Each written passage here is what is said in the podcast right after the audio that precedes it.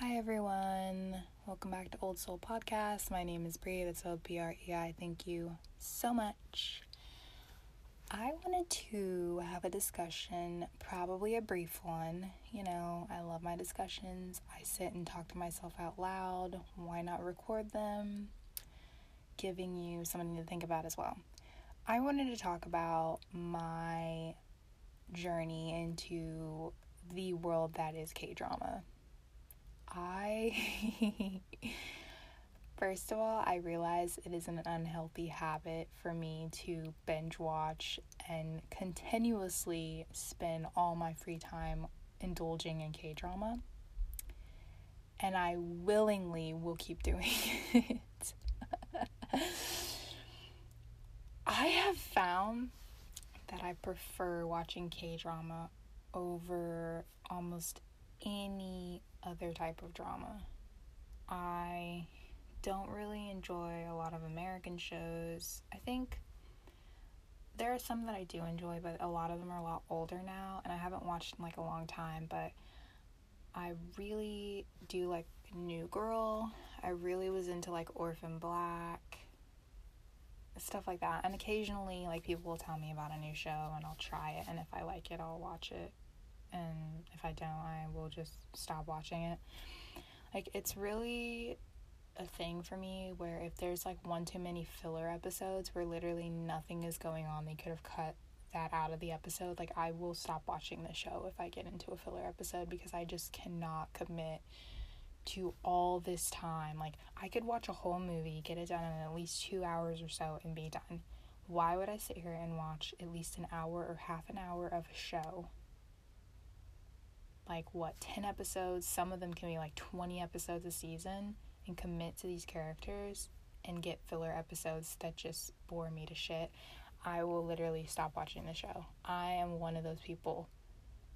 Well one thing happens. They kill off the wrong ca- i'm not watching the show. They kill my character off i'm not fucking watching it.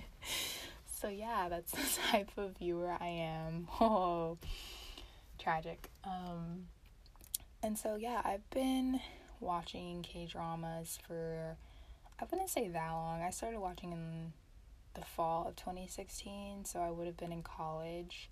College was hectic and constantly changing. I went to college out of state, so that was sort of a different experience, and being the oldest, and it was a lot.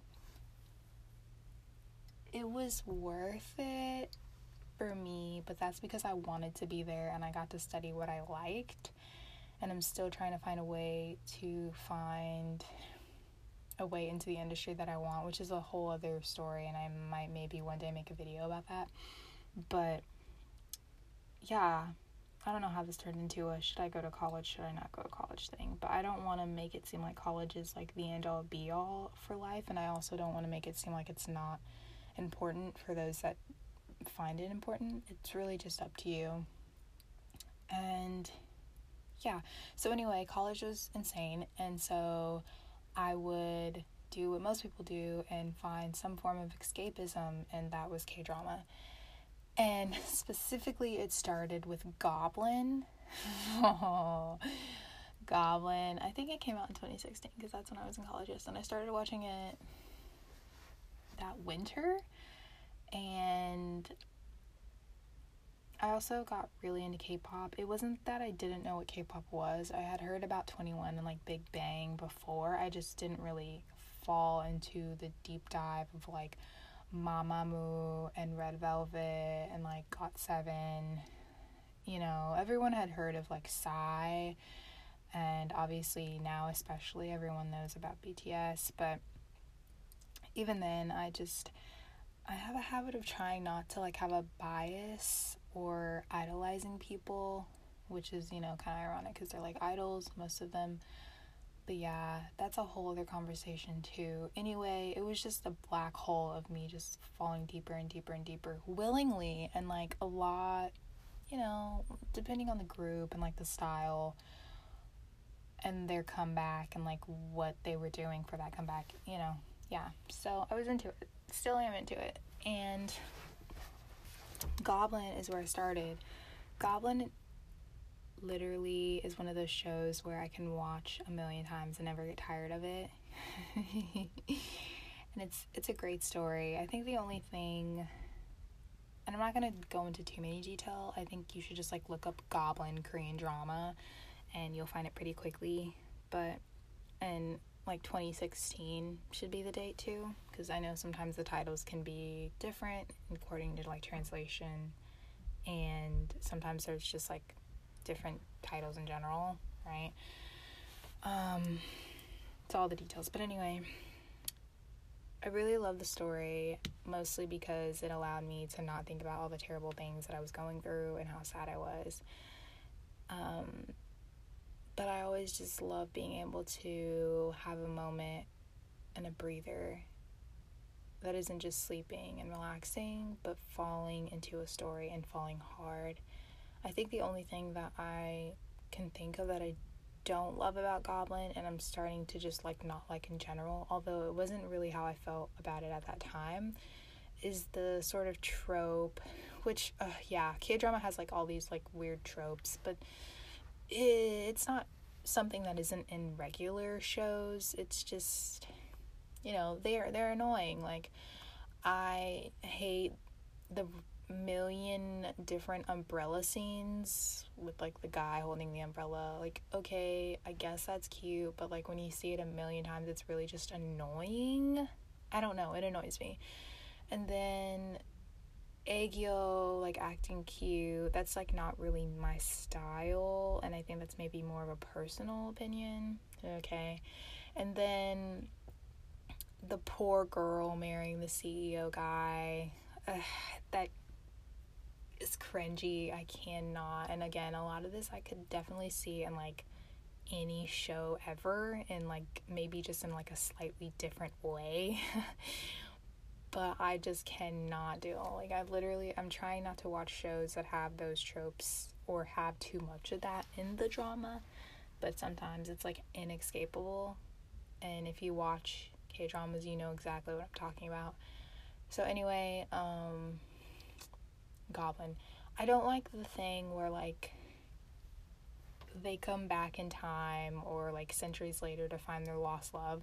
Like I think in my head and kind of from a story writer's point of view, like that's kind of cute and I could see how that would work for having something to talk about when you're like setting up scenes and you have a lot of fleshing out to do for their background, but you know, you could definitely make a lot of episodes about that if you're just like, oh, he's like centuries old, but he only looks like he's 30 and he's gonna be with this girl who's like 20 and it's long lost love reincarnated. Like it works, but it's just kind of gross thinking about you know, the same with like Twilight and everything. It's just like, dude, the guy's literally 200, and just because he doesn't look like he's 200 doesn't take away the actual fact. And even though this isn't really fact because it's like fiction, it's still, you know, ill, right? So, like, that's the only thing about Goblin that I feel like I really don't like about it now. But I still really do like the drama. I think that's the only thing I would change. I don't know how you would because that's like a huge part of the fucking plot, but it's fucking yeah i don't know. It's just something that i'm debating about. And just like every good thing you have to find something bad because nothing is perfect. And it's not that you have to search for something negative or something bad. It's just like being constructive is good and that's just something that pops up for me. There's like a cute i guess bromance in there too and they kind of have like powers and it's cute. Okay, it's cute, it's sad, it's funny, it's everything. I'm gonna keep watching it, I'm sure. Um, and I just sort of wanted to note some other K dramas that I keep going back to because they're damn good and you should watch them. Um, and I'm not really going to get into detail on those. I really just wanted to talk about Goblin because that's where I started watching K drama like repetitively and consistently. Um, and it's just been fucking skyrocketing since there. Like, I can't even pin down how many I've seen. I've seen a lot of really good ones, okay ones, bad ones, just like any show. A lot of good shows, a lot of bad shows, a lot of okay shows, a lot of I just want to get through my day shows, right? Okay. So, My Ahjussi with IU is a fucking must watch. You need to watch that. Sorry about the noise. My neighbors are kind of loud. I'm saying kind of, but they're actually incredibly loud. And then there's a show called Oh My Ghostess or Oh My Ghost. Really good. I'm trying to think of some other ones off of the top of my head, but those are the only ones that I can think of that are just so good and that I've watched at least more than three times. And I've watched Goblin like more than five times. So, like all the way through beginning to end. So, those are like my top three that I keep going back to. There's definitely a lot of other ones. I think like Age of Youth or something. It might be different. I think that was actually on Netflix too. Age of Youth. There's like two seasons. Very good. There's a bunch of like Korean films that I really enjoy as well. But I can't think of one specifically off the top of my head. I didn't really prepare for the film aspect of it. Um, and I don't want to give you one that's like not super, super good. Um, but yeah, this is my little spiel about K dramas, how I started, what I'm doing now, getting more into K dramas. I still see myself getting more into K dramas. I would really like to learn another language, and I feel like because I've watched so much Korean cinema and just Korean media, that learning Korean would be great.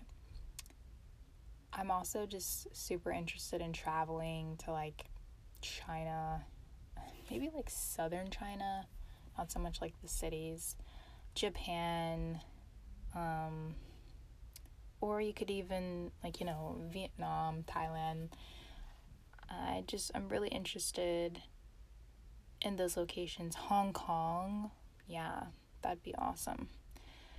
So yeah, I really would like to learn another language and I think it's really cool to watch film and shows from other countries you can learn about other cultures through things like that, but obviously being there and being around the culture and speaking the language and living that experience is not the same as seeing everything on screen ever.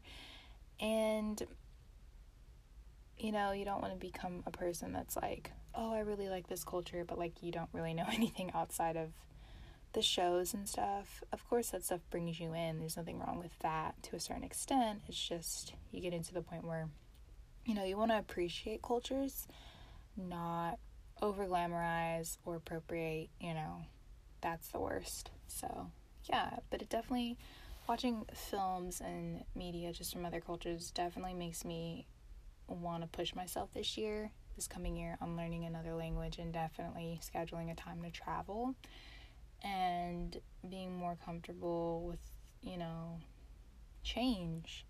So, yeah, that was my spiel about K dramas, and I hope that you think about some K dramas that you love, K drama or Korean films, and maybe how you started watching K dramas. Was it Coffee Prince? Okay, I'm not gonna go into it, but yeah, just let me know. Thanks, I'll leave you with that.